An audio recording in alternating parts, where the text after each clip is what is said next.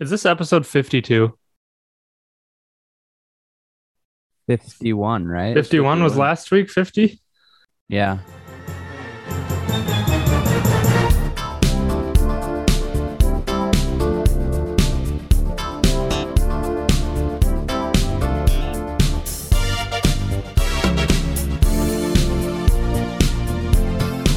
This is the Minne Market Podcast.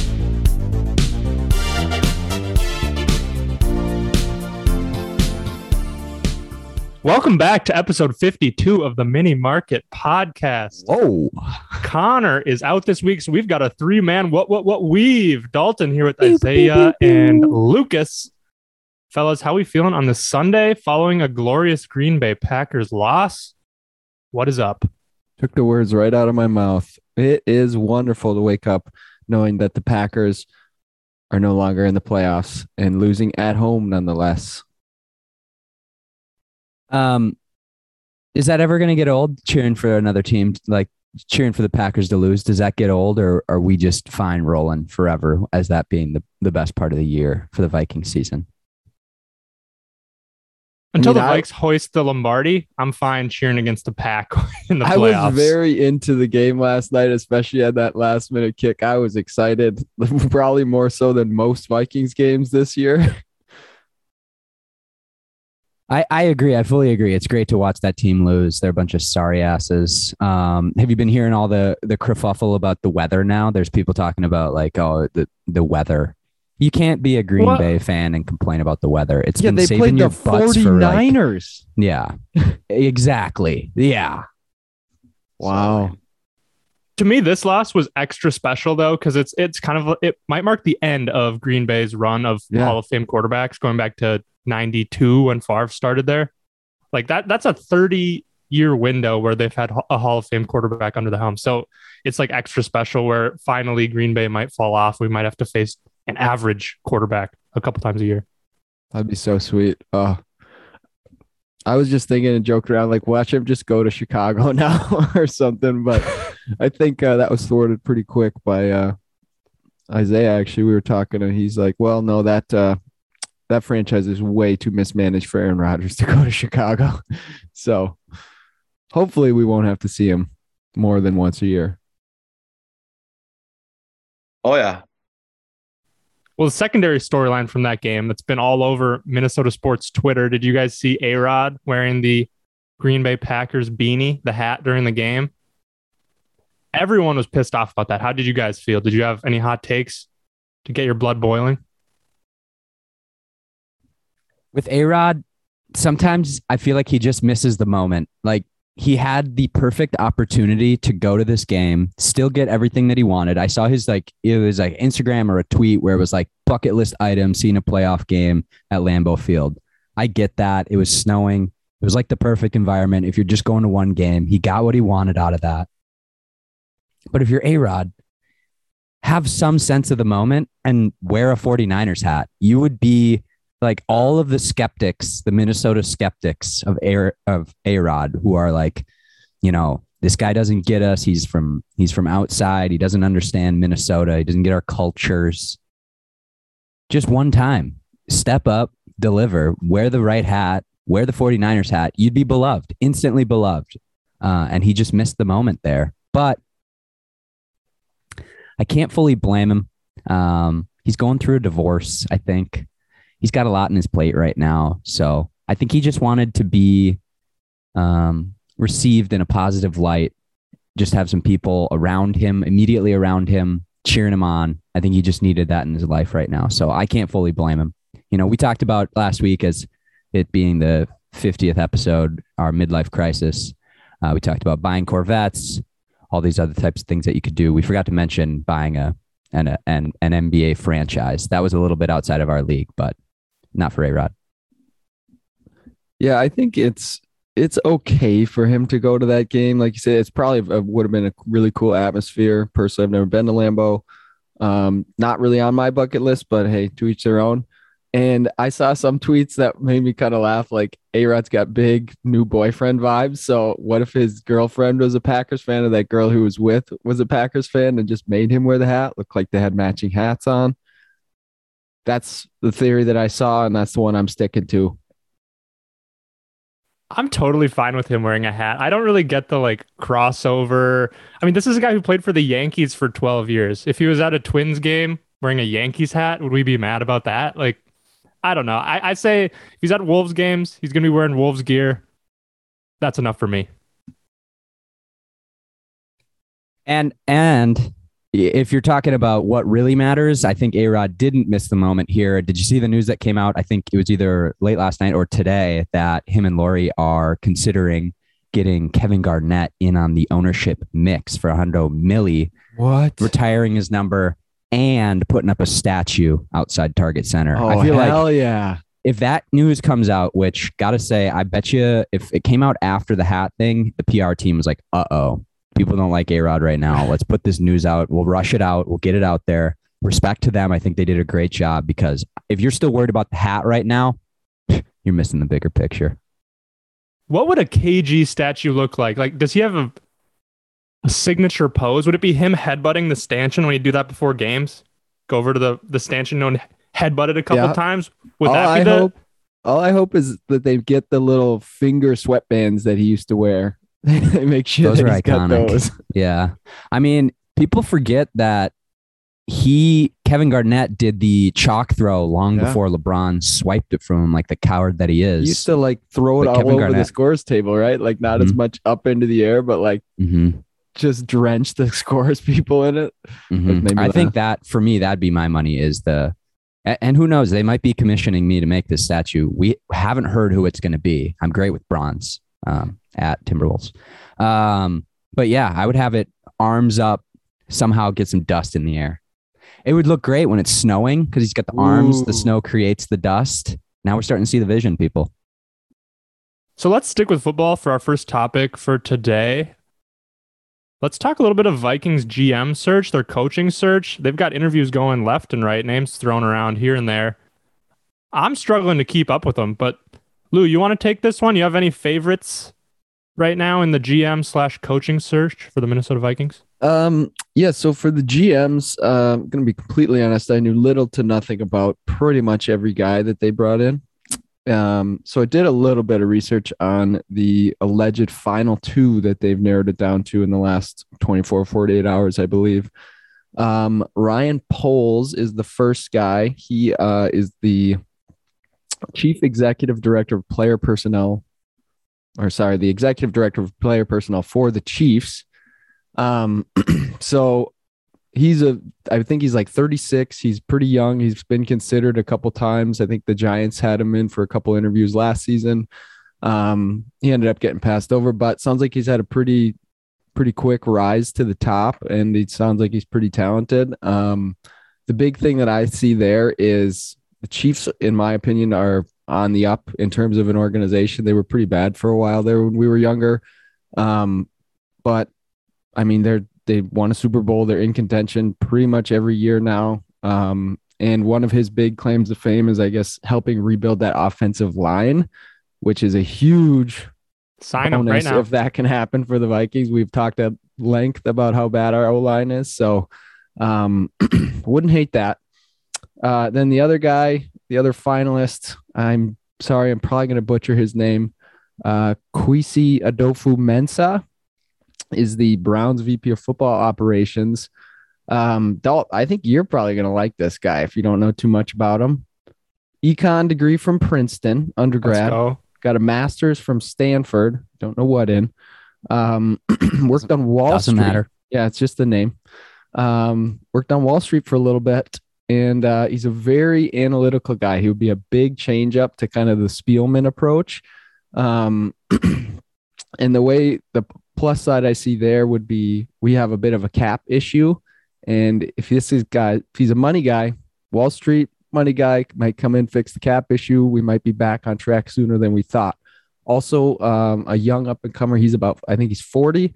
Um, so honestly, what I like about the going the young guy route is they're probably pretty hungry and they want to like make an impact as fast as possible and kind of keep building their name and their reputation. Um, so GM search, I would be fine with either of those two guys as of right now. Yeah, that sounds kind of like a win-win. I mean, I don't I don't know anything more than what you just told me, but that seems like a solid, That's all I know too, solid so- duo there. Let's go. Um, and then in terms of the coaching um, interview list, I haven't been super thrilled.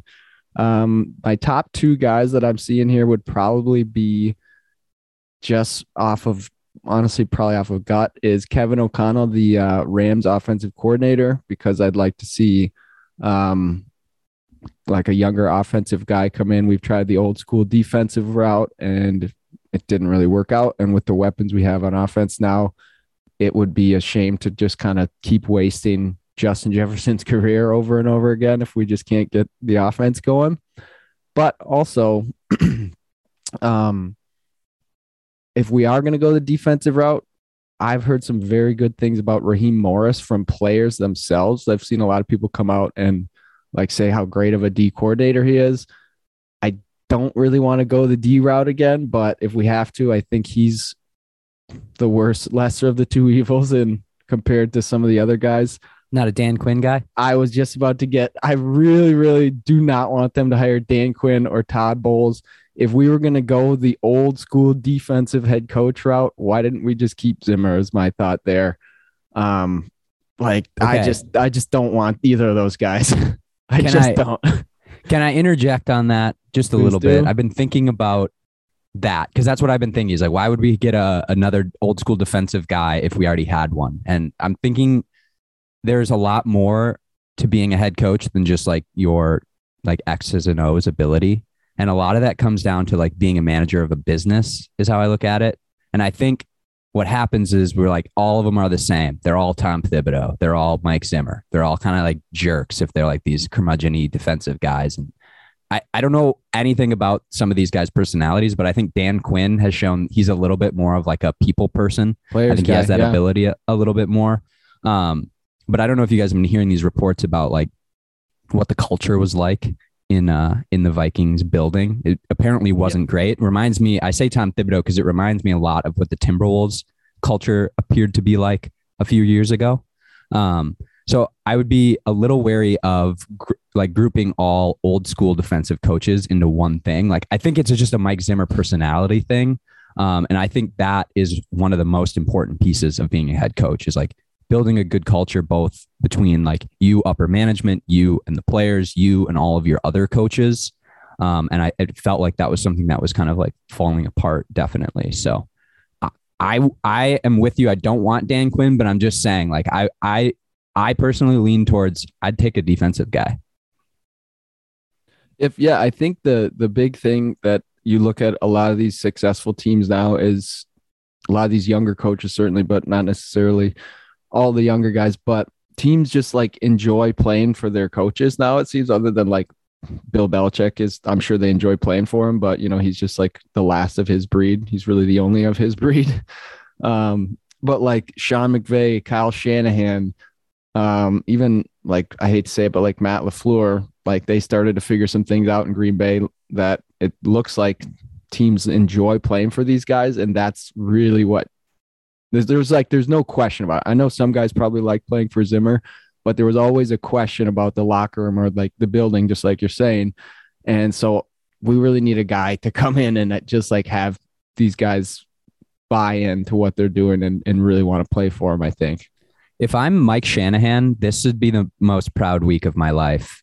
If you think about his son Kyle just wins, uh, like upsets the Packers to go to the NFC Championship game, and all week his like coaching tree is just getting blown up. Like everybody's so hyped about Lafleur, McVay, Shanahan. Like these are all dudes that he developed as a coach, and I also think that's a really important piece about being a head coach is like what can you do to identify and develop talent on your coaching staff, not just with your players.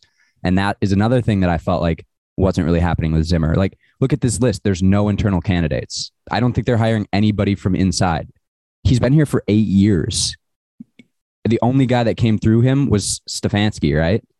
So I'm well, just he like, was here long before zimmer Exactly. Yeah. Exactly. So, um, like as a coach, I think if you can have a really good coaching tree, I think that's something you should be really proud of. And I, I imagine Mike Shanahan is very proud of that accomplishment right now. Yeah. One other name I'll throw out as I I'm really on the fence about is uh, Doug Pederson. Ooh.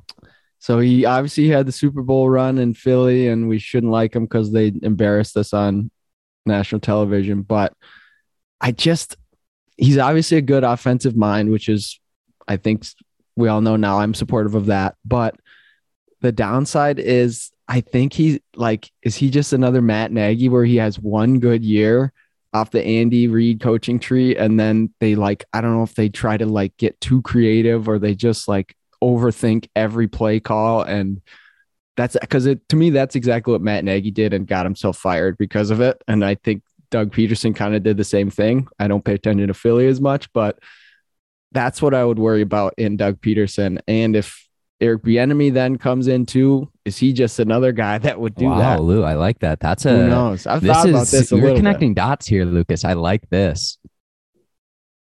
Why do NFL teams need a head coach? Why couldn't you just do two co-head coaches? One of them's your O coordinator, one of them's your D coordinator. They control their side of the house, and you roll with that. What are you, a communist? Yeah, well, that's don't that can be like a, special a teams, sort of like a junior head coach. But why couldn't you just have two guys? Why why does there need to be one guy overseeing both ends of the of the ball? What happens? They're the bridge.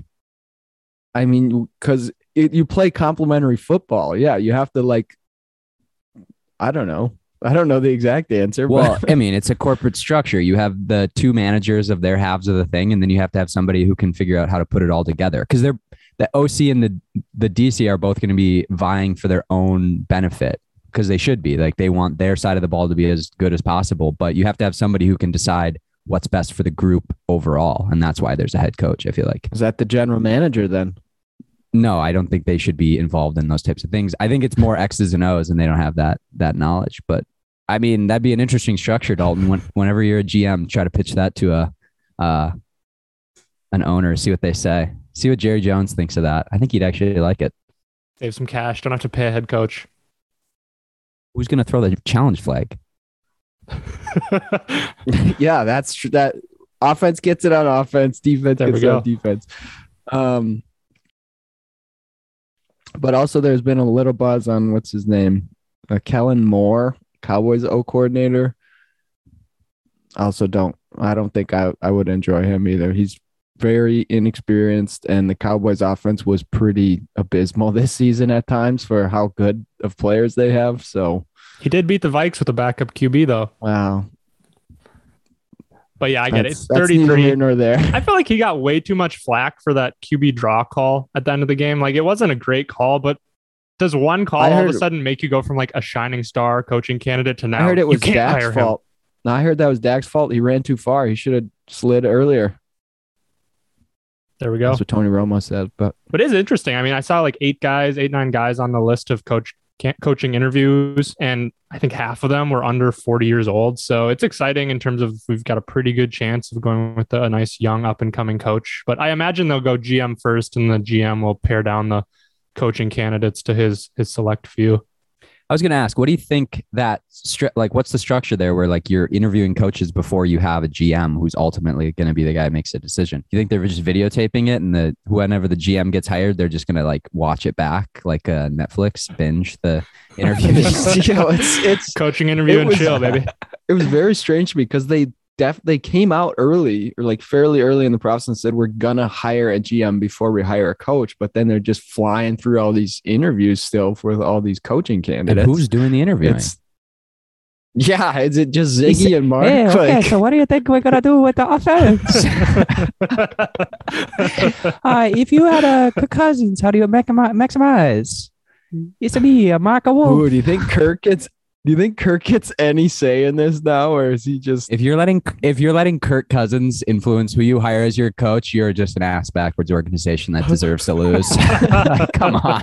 There are there are rumors that Kirk's gonna get dumped here pretty quick, and we might go after Deshaun Watson. Um, anti, anti, no. disavow, disavow. We're not Watson guys. That's what's some rumor. I'm not saying it's true, but I, I don't know. Is it worse to have an anti-vaxxer or a um, or the Antichrist. yeah, as your as the leader of your organization? Not great either way. On record, not great. not great. Okay, let's move on to our next segment. We're going to play a new game. Little story this game legitimately came to me in a dream. I dreamt we started a new segment on the podcast. It was a game called It's a Numbers Game.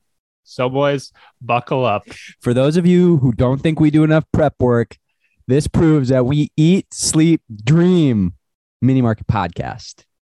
Okay, so it's pretty simple. It's basically a trivia game where all the answers are numbers. So I've got 10 questions. You guys are going to get a point if you get the question right. No points if you get it wrong. At the end of the 10, we'll see who wins. Play along at home. Does it just buzz in or No, so I'll uh I'll ask the question. Beep beep beep beep? You guys can uh you guys will lock in your answer so you can just uh off Send it in the you- chat. Yeah, send it in the chat direct message to me to lock in your answer. And then uh yeah, right or wrong. You get a point if you're right, not if you're wrong. No Google. No Google. Okay, here we go. It's a numbers game. Question one What number did Marian Gaborik wear for most of his time with the Wild? Lou, Lock Lou's in your face. He answers. doesn't know this one. He doesn't know this I have this no one. idea. I have no idea. All right. Isaiah guessed 13. Lukas guessed 94. You're both incorrect. He wore number 10. Ah. Ah, I, s- I would have died 10? on 13. I was gonna guess maybe 16 was my other guess, but Kern would be he'd be pissed right now.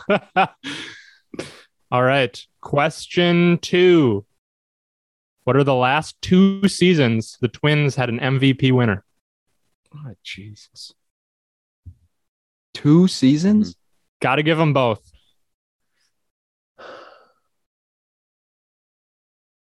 I think this is going to be good because the the listeners at home are going to be pissed, and it sort of exposes us. It's a good like test of our our. I'm not a. tr- I'm not good at. You're the numbers guy. Yeah, yeah. This is your you should be the one answering these. Uh, Lock it in. I have you already guessed, Lou? Yep. Oh, Yep, I'm in. Locked Fuck. in. Um. Three, two.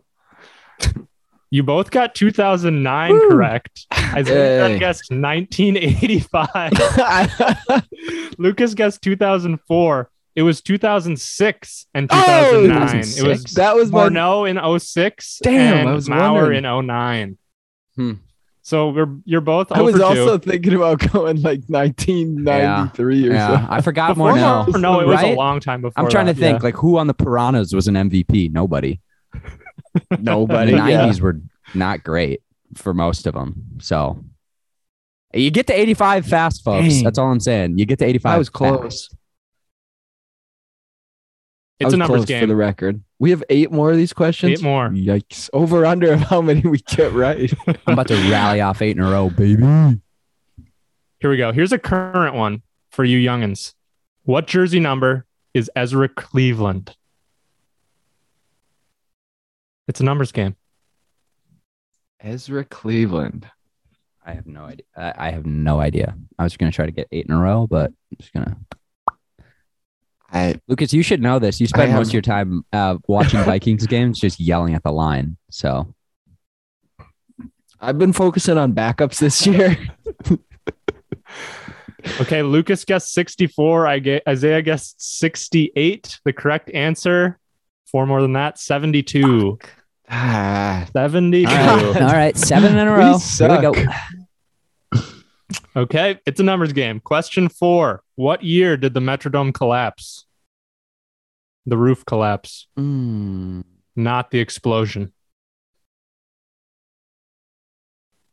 I thought this game was going to be who scores the most points. It might be who gets the first question right. yeah. Ooh.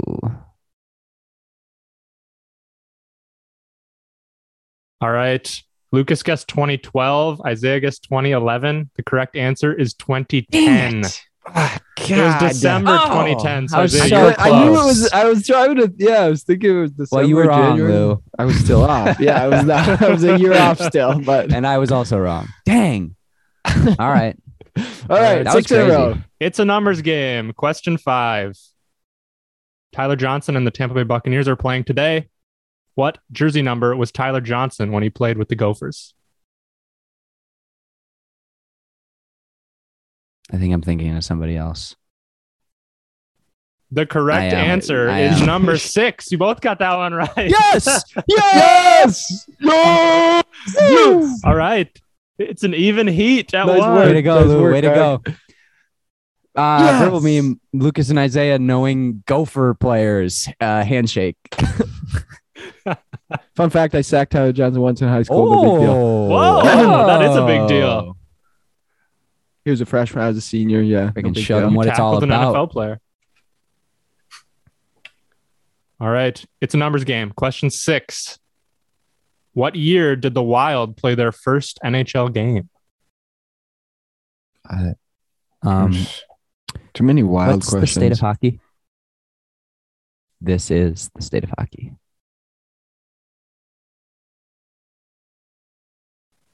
This is the last purely wild question, Lou. So fear Yay. not. Purely wild. so there's a little wild in some of them. Lukas guessed 2001. Isaiah guessed 2002. The correct answer is 2000. 2000. Yep. I freaking second guessed You got it myself. I We're second guessed there. myself. That's We're right there. Kick him off the pod. So still 1 1. All right. Dang. It's a numbers game. Question seven. Justin Morneau famously wore number 33 for most of his time with the Twins. What number did he Oh, wear you suck. before he changed to number You 33 suck. for his first two plus seasons? Uh,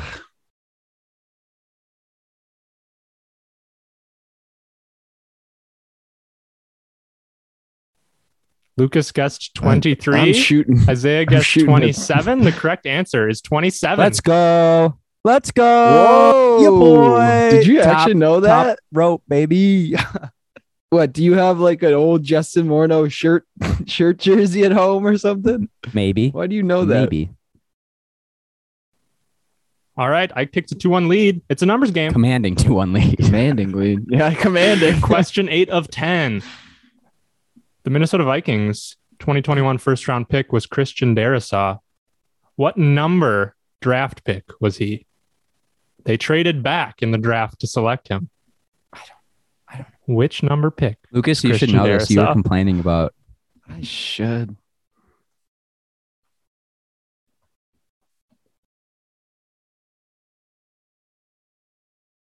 something. So they traded back from 14. Isaiah guessed 16. Lukas guessed 18. The correct answer is 23. Wow. Way down. Jeez. It's a long time ago, man. All right. Ike's got Ike's got a commanding two on lead, and I think it might widen here. What seed were the Wolves the last time they made the playoffs?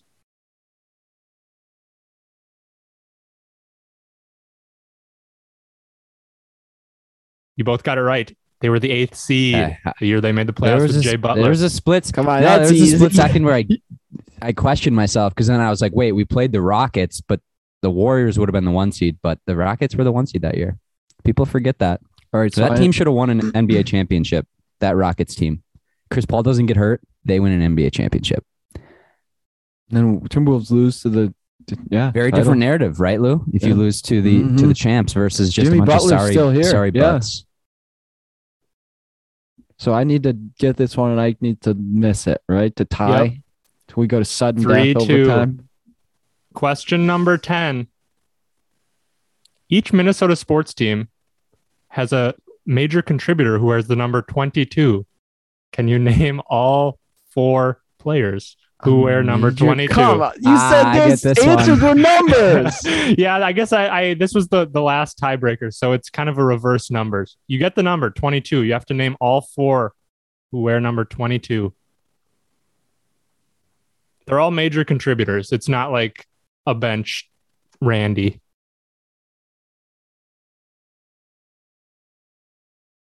I don't even know the Timberwolves roster. I couldn't even tell you the starting five.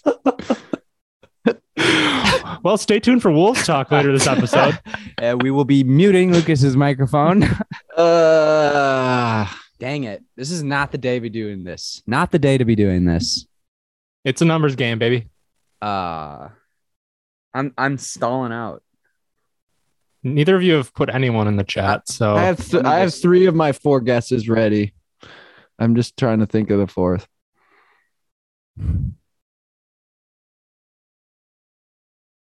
Number 22. All four teams have a major contributor who wears number 22.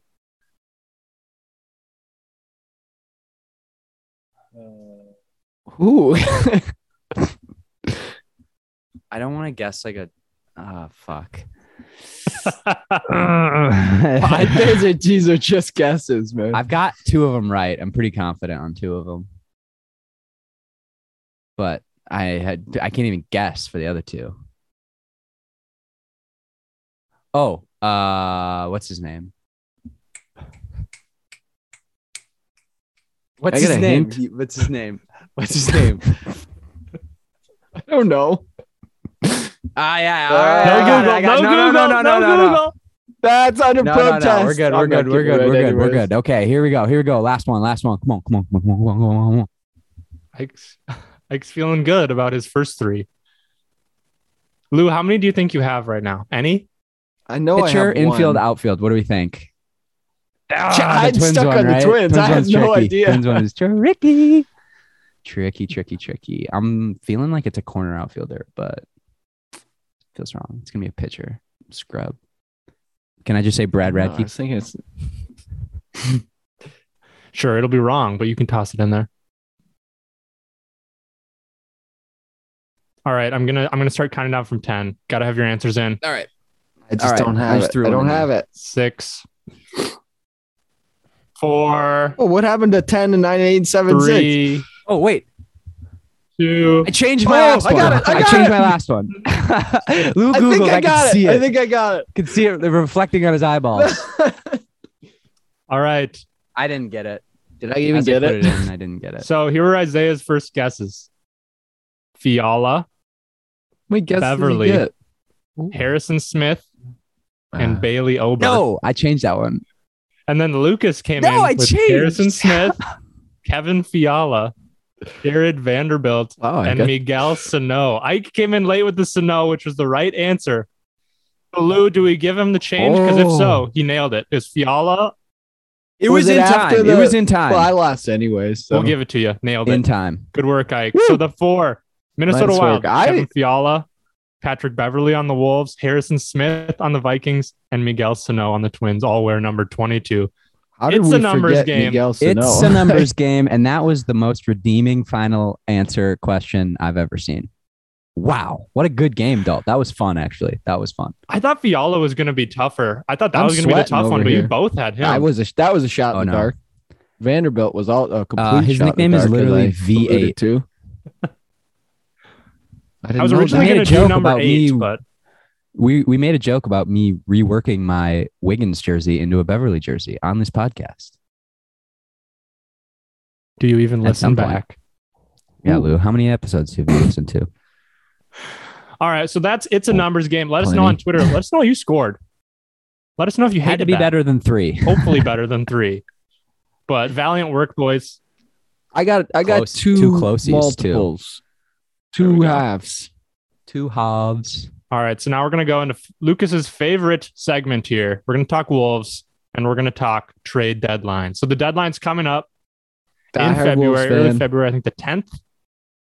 So Ike, I wanted to toss it to you and get your thoughts about how you think the Wolves should approach the deadline. There's a lot of chatter going around. Wolves fans are excited. This is the best team we've had in a while. So a lot of people are saying let's make a big splash. Some people are saying let's hold back, maybe wait, buy our time, make a move next year. I want to get your thoughts on the trade deadline.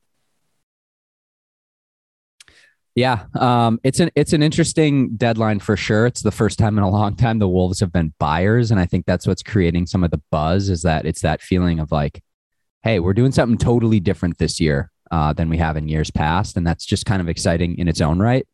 Um, it is really tricky to put together a move. I think that like fundamentally feels like it would create value for the Timberwolves. Um, I just feel like they have a lot of guys that we would love to trade, but who wants them is part of the problem, Mhm. especially as you look on our bench. I think last week we had prepped like talking about it.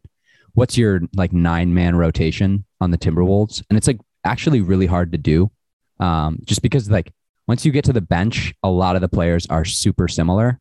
Um, and that's not necessarily a good thing for this team. Like it's just like a, a solid step down, and they are all at that step instead of sort of a tiered system where it's like you'd rather have it be really easy to figure out your top eight guys. Yeah, like players eight through be- twelve are sort of interchangeable. Yeah. So that that makes it tricky. Um, there's a couple things that are like looming out there as like really good possibilities. I think um, one thing that's been interesting is McDaniels. I think has had less development over this last offseason than expected. I think people, myself included, I would say maybe you too, Dalton, probably thought McDaniels was going to make like a pretty significant step forward For sure. this past offseason, especially considering how much time and like play he got um, in the summer league. And it was like this key focus of like, we're going to unlock Jaden McDaniels. Hasn't happened. He- You've talked about his shooting. It hasn't been great. Um, he fouls like it's nobody's business on defense. It's really held him back a lot this year. Um, and he just, for me, is starting to have that like Minnesota fans, we love heart and hustle uh, to the maximum. And Jaden McDaniels has such a straight face, which I think is good for sports, especially with like this team being the most emotionally volatile team. But I think in Minnesota specifically, having a straight face guy like that, it can it can get old if you're not producing. That's what happened to Andrew Wiggins. Like I think a lot of the sentiment changed for Andrew Wiggins when he stopped producing as well, and he still looked just as disengaged. Like Jaden McDaniels does like run into that issue of looking slightly disengaged. Um, but again, personally, I think it's good. I think you should have some guys that are like really straight face like that. But I think that is start the clock on Jaden McDaniels and the tide turning on him by Wolves fans because of his emotionless um, demeanor. That being said, I don't know what you would get for a guy like Jaden McDaniels. I also feel the same way for Beasley. I don't know what you would get for a guy like Beasley. I think those are our two biggest trade pieces that we'd be willing to move. Um, unless you want to sell high on Jarred Vanderbilt and like make a more significant move and try to go and get a guy like Jerami Grant from the Pistons. Like, could you package together something like McDaniels and Vanderbilt, and maybe a pick for Grant? And do you think that makes the team better or worse? I think one of the challenges with the Wolves is if you're not, you're you're definitely not going to move any of the big three: Cat, D'Lo, Ant. The, I mean, they take half the Wolves' shots, and so if you're going to make a big splash to bring in somebody who needs touches and needs shots, where do those come from? Right?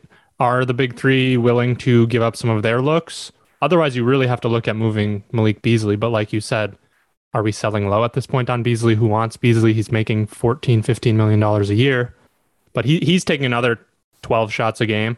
Jaylen Nowell, recently he's come on, now he's taking 10. So there aren't that many shots to go around when you have guys like Vanderbilt, Taurean Prince, they're only taking four or five shots a game each. So there aren't that many touches. So if you're going to make this big splash, who's going to be giving up the touches? Or is a guy like Jerami Grant, is he okay to come in and only take eight shots a game after he's been taking 15 or so in Detroit?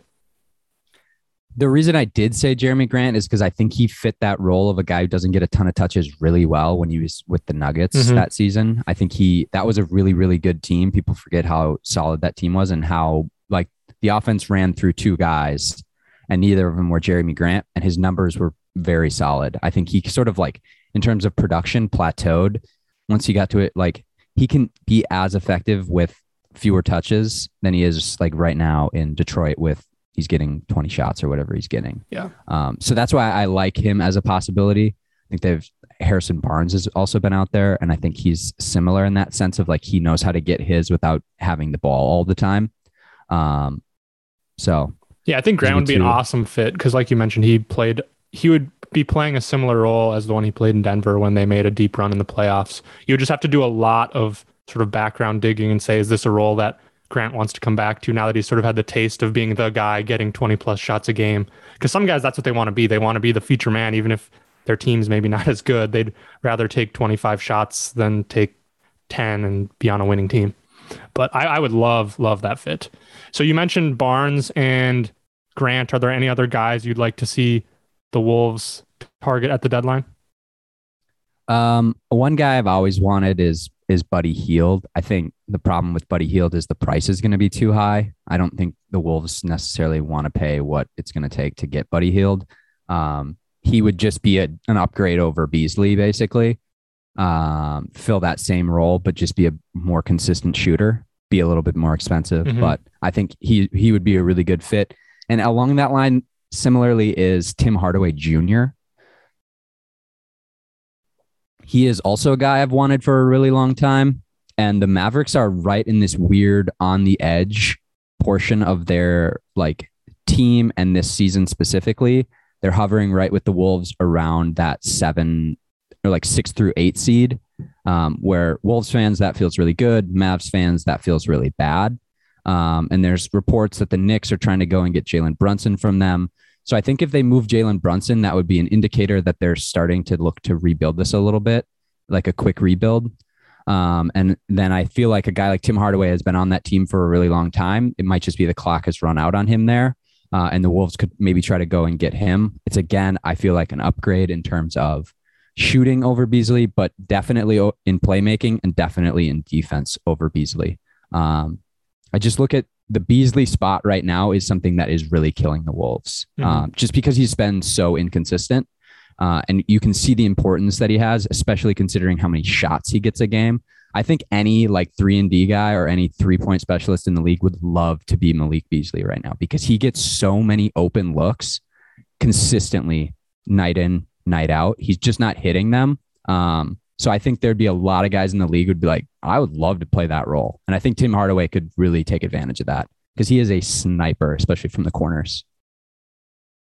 Yeah, it would just be a matter of finding a team where you could route Beasley to, and it maybe would be a win now team like the Lakers or like the Nets or someone who would be willing to take him on and say, you know, we'll hope that we can. We're going to get him shots, and we'll hope that we can pay him what he's making for the next two plus years. But we really need to win now because LeBron's going to leave, or because maybe Harden's going to leave, something like that. I like that you said the Lakers. I always think of Beasley as being sort of like a Diet Coke version of J.R. Smith, where like he looks really clueless at times. He can like absolutely light it up at times. He'll do things that make you want to pull your hair out sometimes. And I think that's just like the perfect fit for LeBron. He just needs that uh, J.R. Smith character in his life. And I think Malik Beasley could really fill that role for him. Well, one of the guys I thought the Wolves could potentially target at the deadline is on the Lakers, Talen Horton Tucker. He's been a name that's been thrown around a ton at the deadline because he's kind of the one piece the Lakers might actually move. Besides, they'd love to move Russ Westbrook, but he's making like 45 million and isn't very good. So that's unlikely that any team's going to take him. So Horton Tucker makes like nine million a year. He's a shooting guard, six four, has a seven one wingspan. He's mostly potential right now. He hasn't produced a ton. He starts some of their games. He averages about 10 points a game, but he's a really versatile defender. I think if you were able to get the Lakers to say, we're going to go all in to try to win one with LeBron here, let's add Malik Beasley as a shooter who can space the floor for LeBron and AD. Maybe you could get Talen Horton Tucker back and then replace Malik's minutes with a larger role from Nowell plus Talen Horton Tucker. He's a different player. Obviously, Horton Tucker is not as much of a shooter as Beasley is, but he'd be an interesting fit defensively if you had him out there with maybe Ant, those two guys on the wing, just sort of athletic freaks. Then Pat Bev in there too. I, I think you could put together a really interesting lineup with Horton Tucker. You're saying the Timberwolves need less spacing, right? That's that's your take. well, I'm just saying Beasley has been so he hasn't done a great job shooting this year. So I think if you could offload his contract, you'd be saving about five million a year getting Horton Tucker. So can you sort of replace what Beasley's giving you right now? And then next offseason, you'll have an extra five million dollars plus Prince's expiring deal, plus Jake Layman's four million coming off the books. You'll have like thirty million dollars to maybe make two big bench splashes next year. No, I think that's a that is the point, right? I think that's kind of going to be the strategy. If I had to guess going into this this trade deadline and this upcoming offseason is like we kind of know where we are as a team. There's no real move that's going to totally change everything for the Timberwolves. Like, and I don't think they're right now willing to blow things up. They don't want to deal a ton of people. They still, I think, want to see if Beasley's shot can come back around because if it does, dangerous. Mhm. They want to see if Vanderbilt can continue to develop, especially with his ball skills. They want to see what Nad, Naz Reid will like continue to develop. They want to see if Jaden McDaniels can take a next step. So I feel like they're more likely to stand pat and then see what they can do, like you said, with some of this expiring money. Um, see if they can make some bigger moves in the off season. But I I I am not a Horton Tucker guy. He gets for me, he's that LA spotlight t- kind of player. Like he's a he's an okay role player on a team with a really big market. And I know sometimes that works out where they get away from LeBron and they can take off. Mhm. But uh, to me, he feels like a guy who nobody would have ever heard of if he didn't play for the Lakers. And 25% from three. Am I reading that right? Yeah, he's shooting about 25% from three this year. He's been he's been bad this year shooting. That's rough. That is rough. Maybe it's that those long levers, that seven one wingspan. It's hard to hone that shot in. So one other name I'll throw out there that I haven't really heard thrown around at all in Wolves talk is Serge Ibaka. So he's making like nine million dollars this year, but the Clippers will save over forty million dollars in luxury tax if they trade him. And with Paul George and Kawhi both possibly out for the season, they might sort of be calling it quits on this year. So he could be a guy where you could buy low because they're just trying to offload him to save a ton of money. Where maybe maybe you send them just Naz Reid for Serge straight up, just swap that. Um, you know, get more of a traditional sort of center who can defend the rim. He can shoot it too. I mean, he, he shoots like two, two and a half threes a game at 40%. So he's a good stretch big. He's developed that. Ibaka has. But he would be a guy I would be very curious to see with Cat what he could do because Naz, as good as he is offensively, really struggles defensively. And I think Serge would be a nice, sort of well rounded veteran presence as a big man. So that'd be someone I'd be curious to see if the Wolves could swing.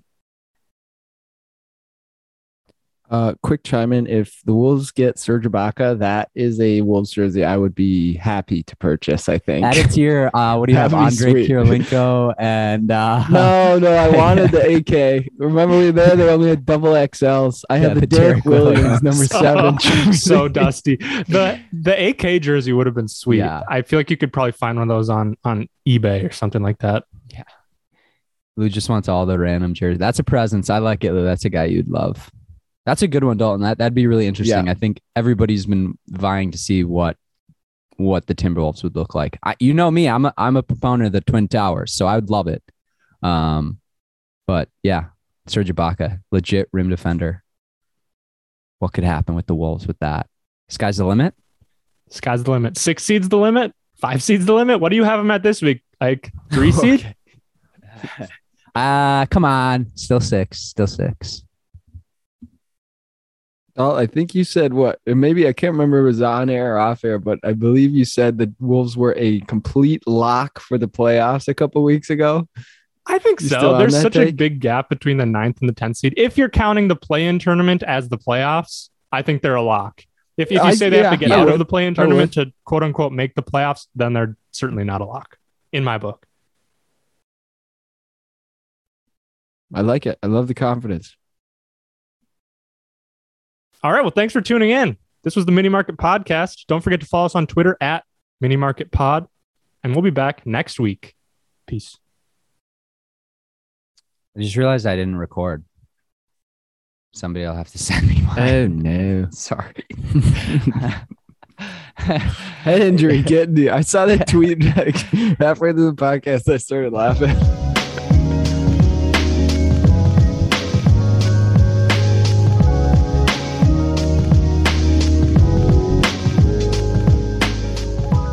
I'll never get those 20 minutes back in my life.